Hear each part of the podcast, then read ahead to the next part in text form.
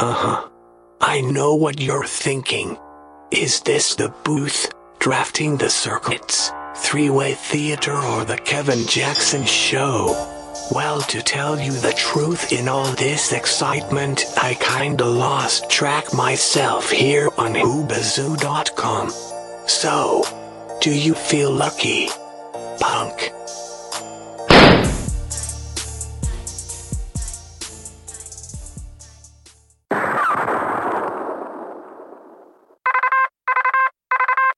Oscar Mike Radio. Come in. Come in, Oscar Mike Radio.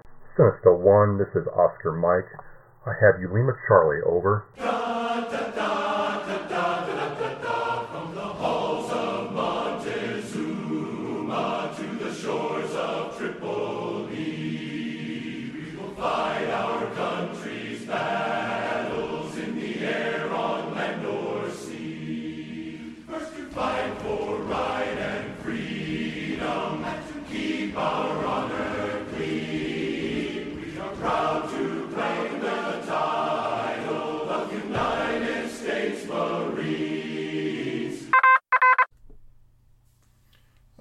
folks, good evening.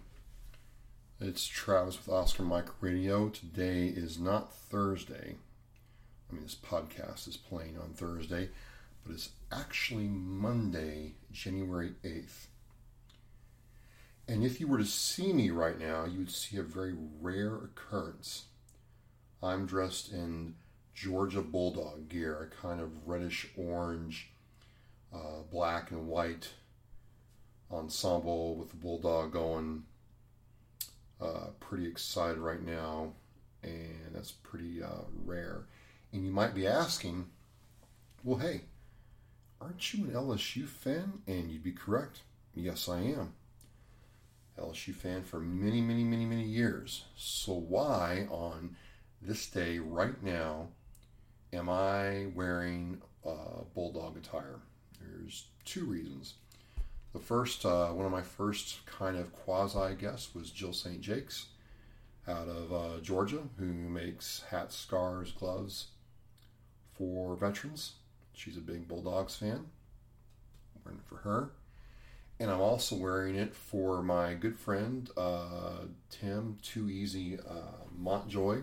That's his call sign. I'm call him Too Easy.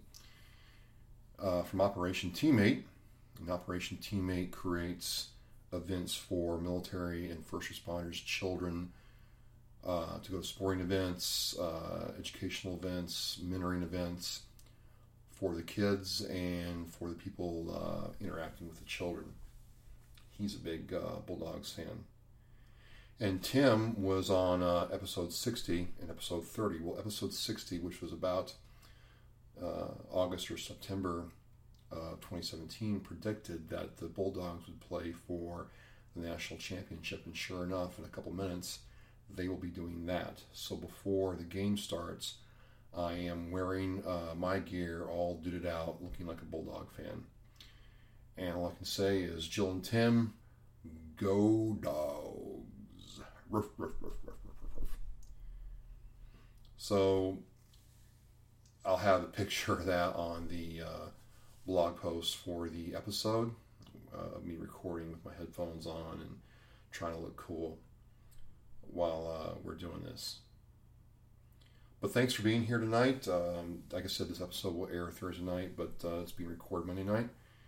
And I am happy you are here. I'm happy that, um, you know, uh, we have the opportunity to do this. This is the second episode of 2018.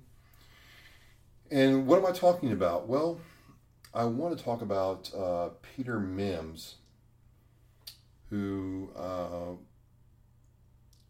long story short, played hide and go seek with the Navy for a week. And has quite possibly taken the overall military or U.S. military prize for uh, hide and go seek champion. However, However, I would be remiss if I did not mention the prior champion and tell you what, I'm going to tell his story first, just briefly. Then we'll go into Mr. Mims, and you tell me either on my Facebook page or as a comments or on Twitter or Instagram who you think uh, deserves the honor still. November 30th, 1995, which means I was in Hawk School. We got a story about a Marine that who used his uh, boot camp combat water survival skills to save his life. Marine Lance Corporal, it's an E3, Zachary Mayo, fell off the uh, deck of his ship. Okay. He was aboard the USS America and he was a uh, aviation maintenance engineer. He was assigned to the Marine Air Squadron, so he was an air winger, which means he was not a grunt. He was not, um, you know, he was a pogue, but you know, he, he wasn't a grunt. My point is, he wasn't one of these type of people who was in water all the time. Uh, us air wingers only go in the water for uh, swim qual, scuba diving, or you know, to stay cool. It's not like our ground pounding brothers where we get in the water all the, or they get in the water all the time. And we're in Hawk School, and you know everything is just shut down because the the powers that be want to tell us about how this Marine took his boot camp skills and saved his life. Okay, because he floated for a grand total of two days and two nights, 48 hours, using a skill you pick up in boot camp. And what is that skill? That skill is being able to take your cami blouse and turn it into a life preserver. And you might be asking yourself, well, how do you do that? And the simple answer is you you you unbutton the top button and you start blowing into the cami blouse while it's wet. Now the, the, the, the material kind of traps air behind it when it's wet. So if you're, you know, up to your neck in water, you can kind of at least get enough air going in there to keep your head above water.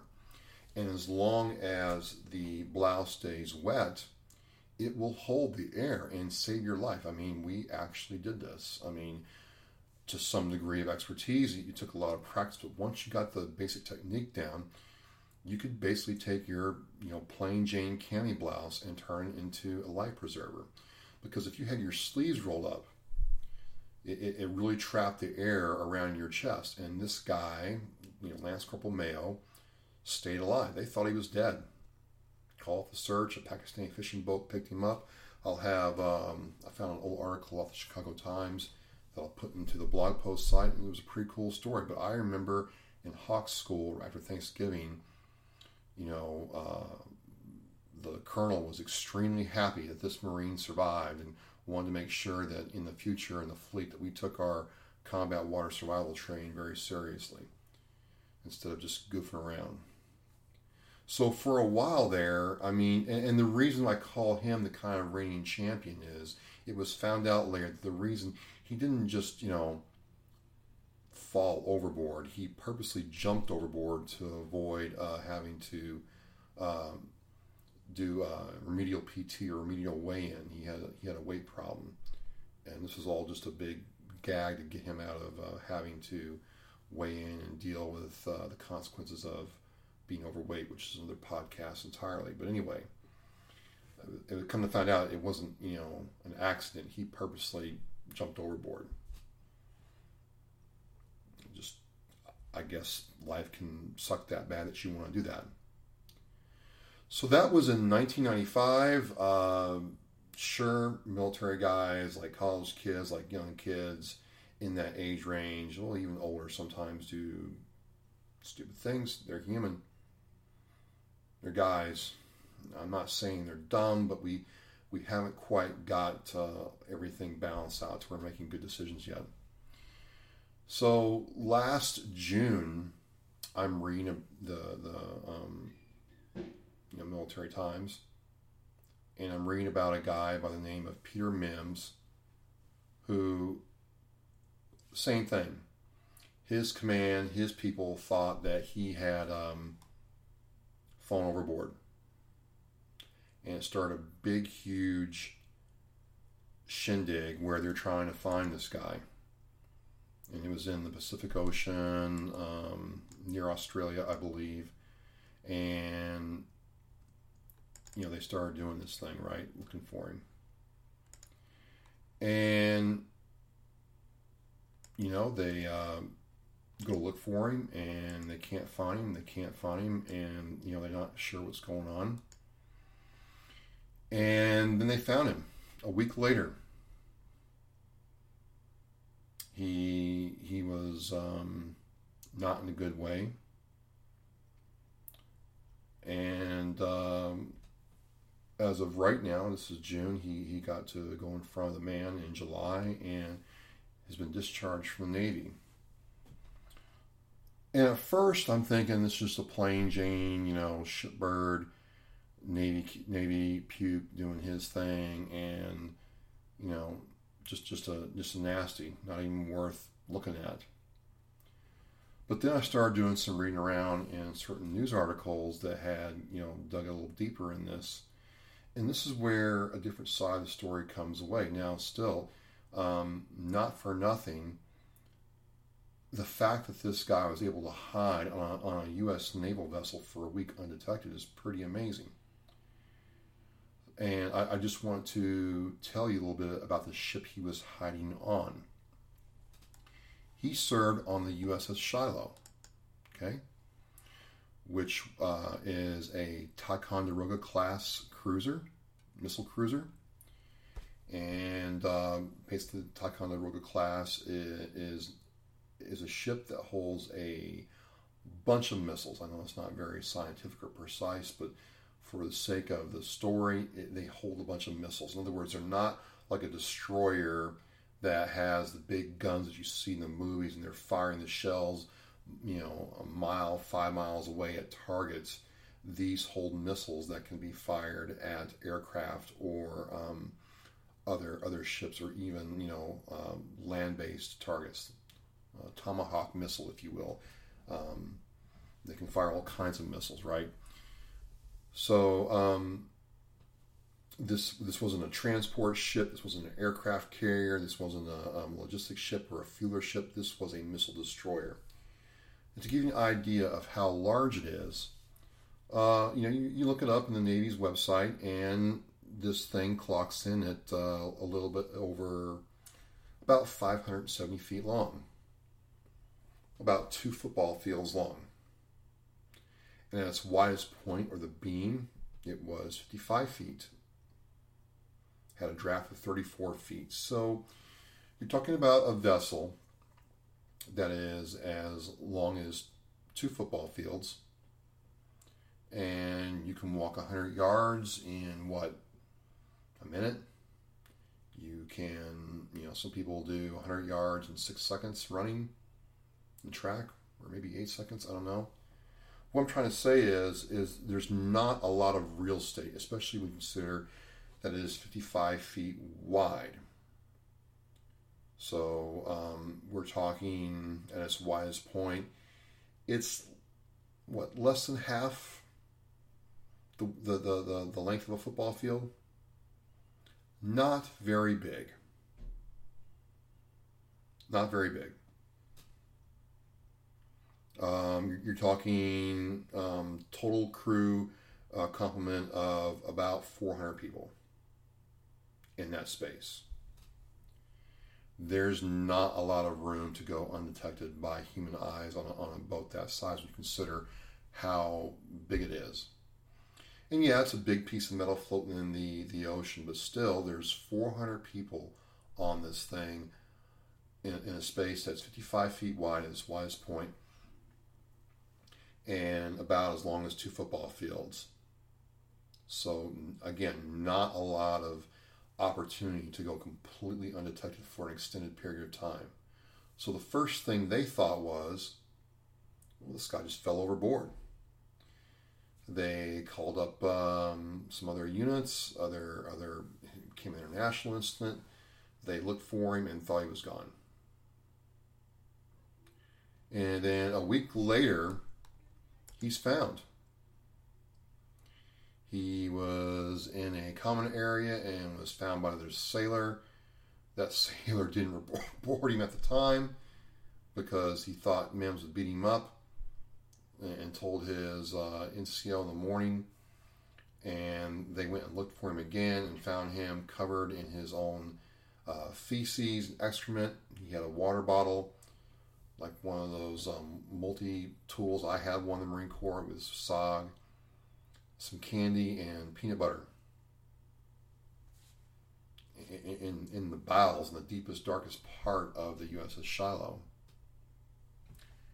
and again, when you when you when you when you hear about the story, I mean, for a lot of us in the military, we kind of laughed and chuckled on it, and a lot of us didn't remember that Marine who fell, who jumped, fell overboard, and it, it was just like, okay, you know, one shipbird, you know, off the ship, on to the next thing.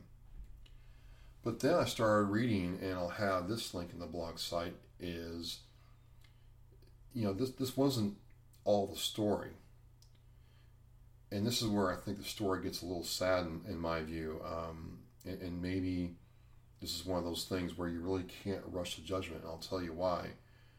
Uh, come to find out, this sailor had problems.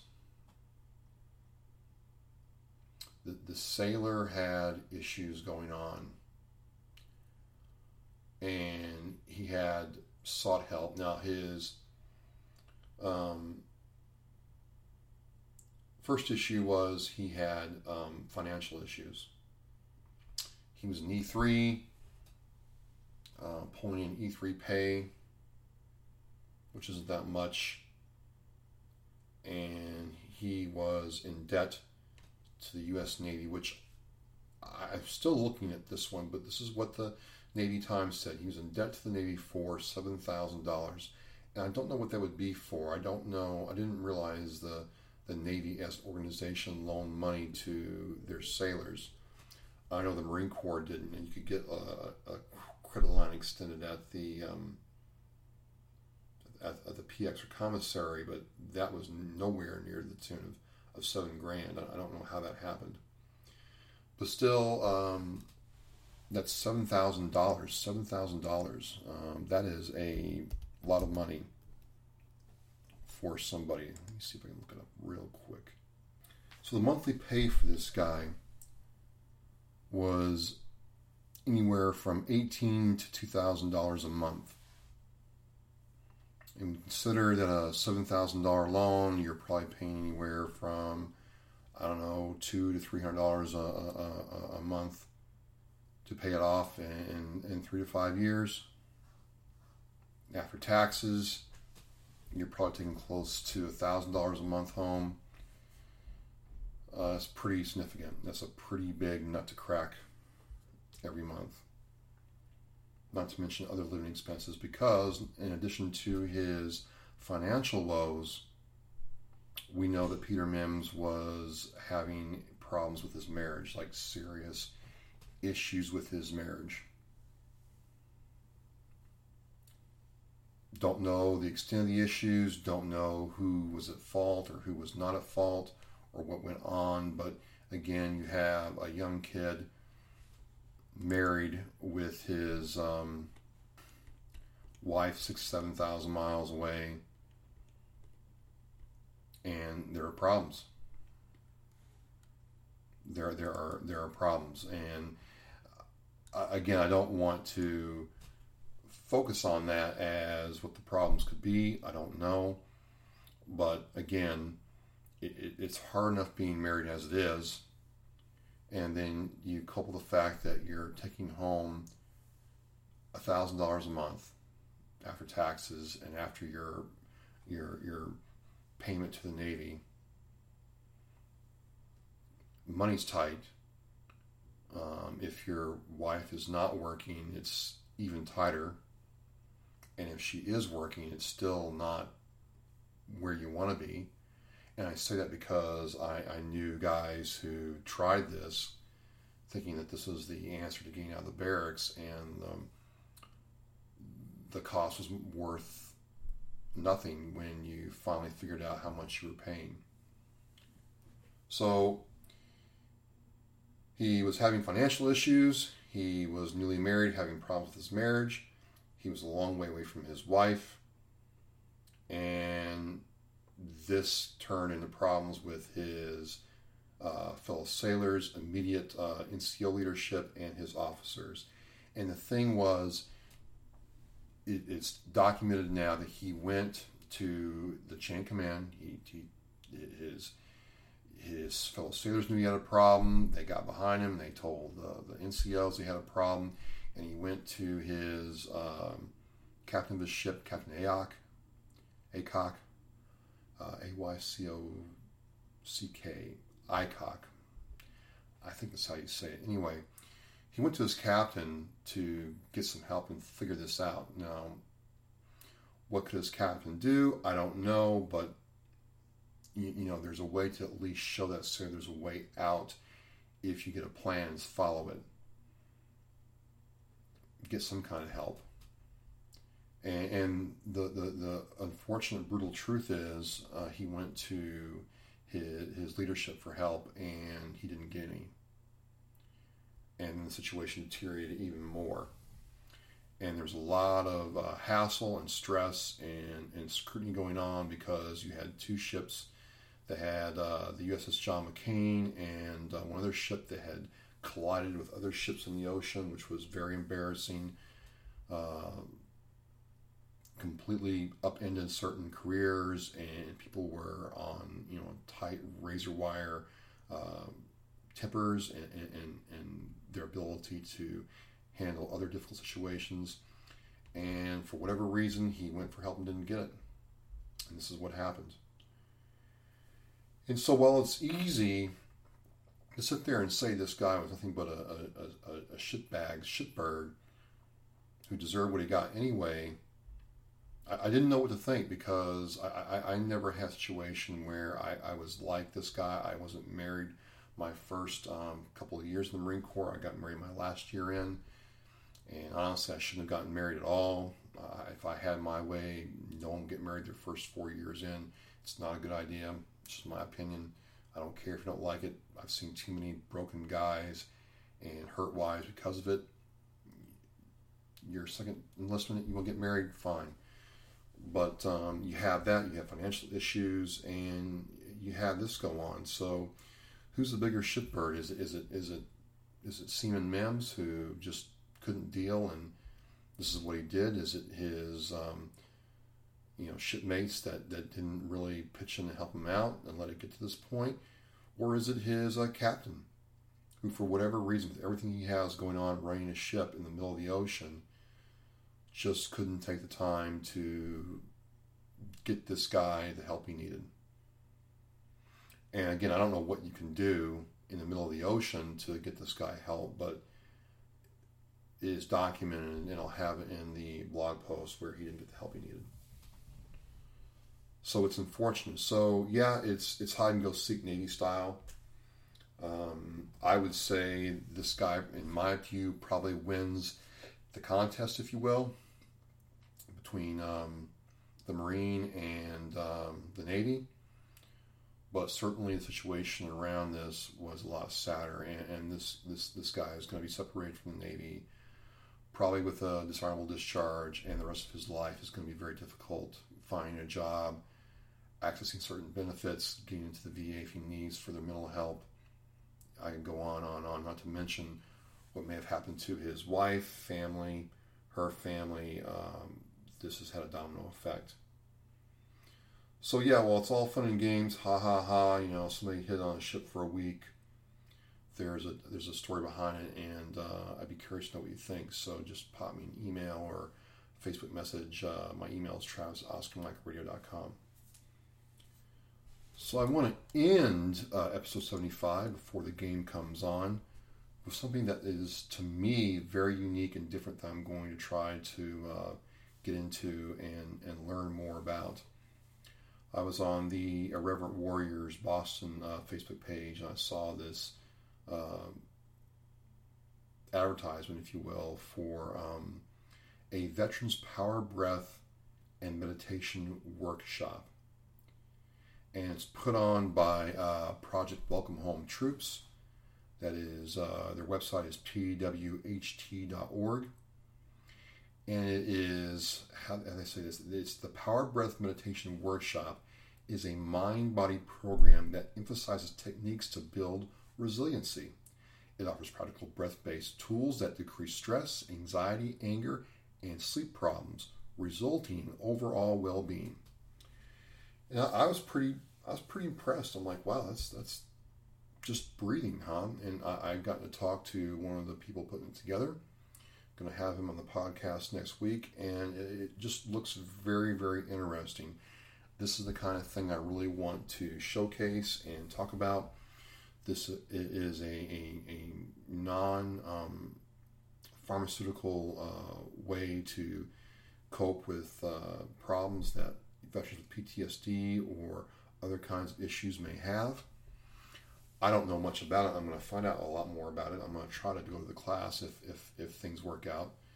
But I, I think it's I think there's some value there to to check this out. And if you are a veteran that you know experiences these issues, um, you can go to the class. It's free.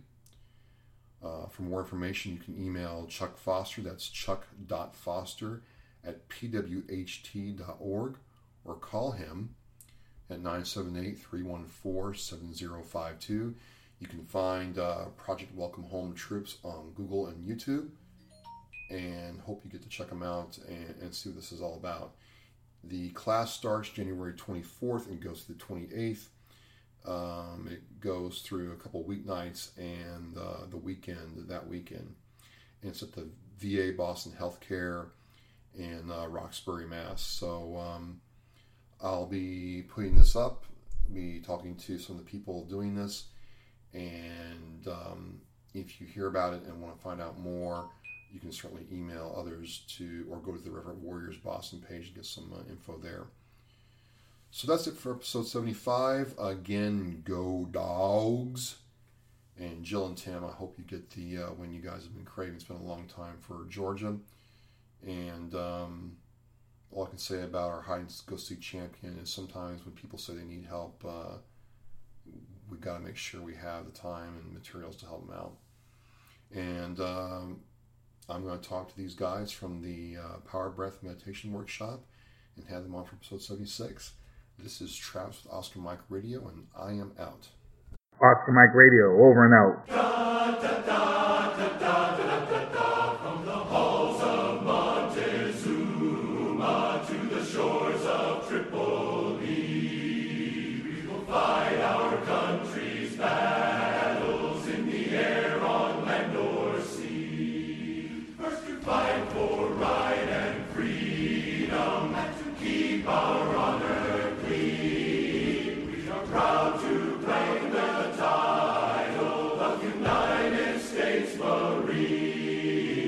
Oscar Mike Radio, do you copy? Sinister One actual, I have you five by five.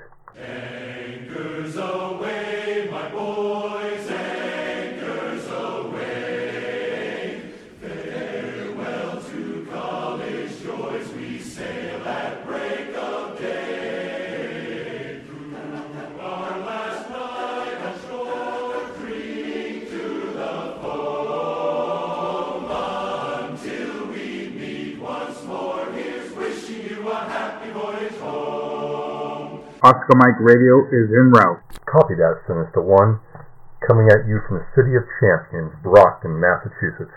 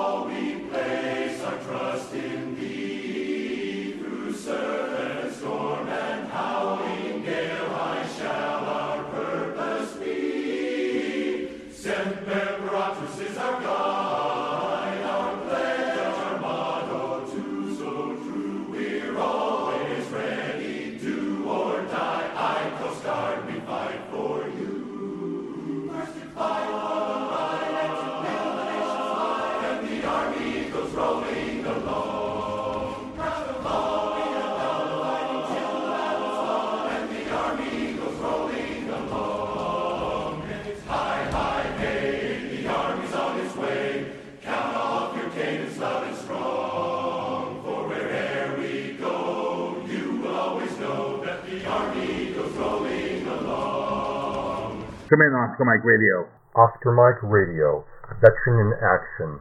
On the move, on mission, always. Off we go.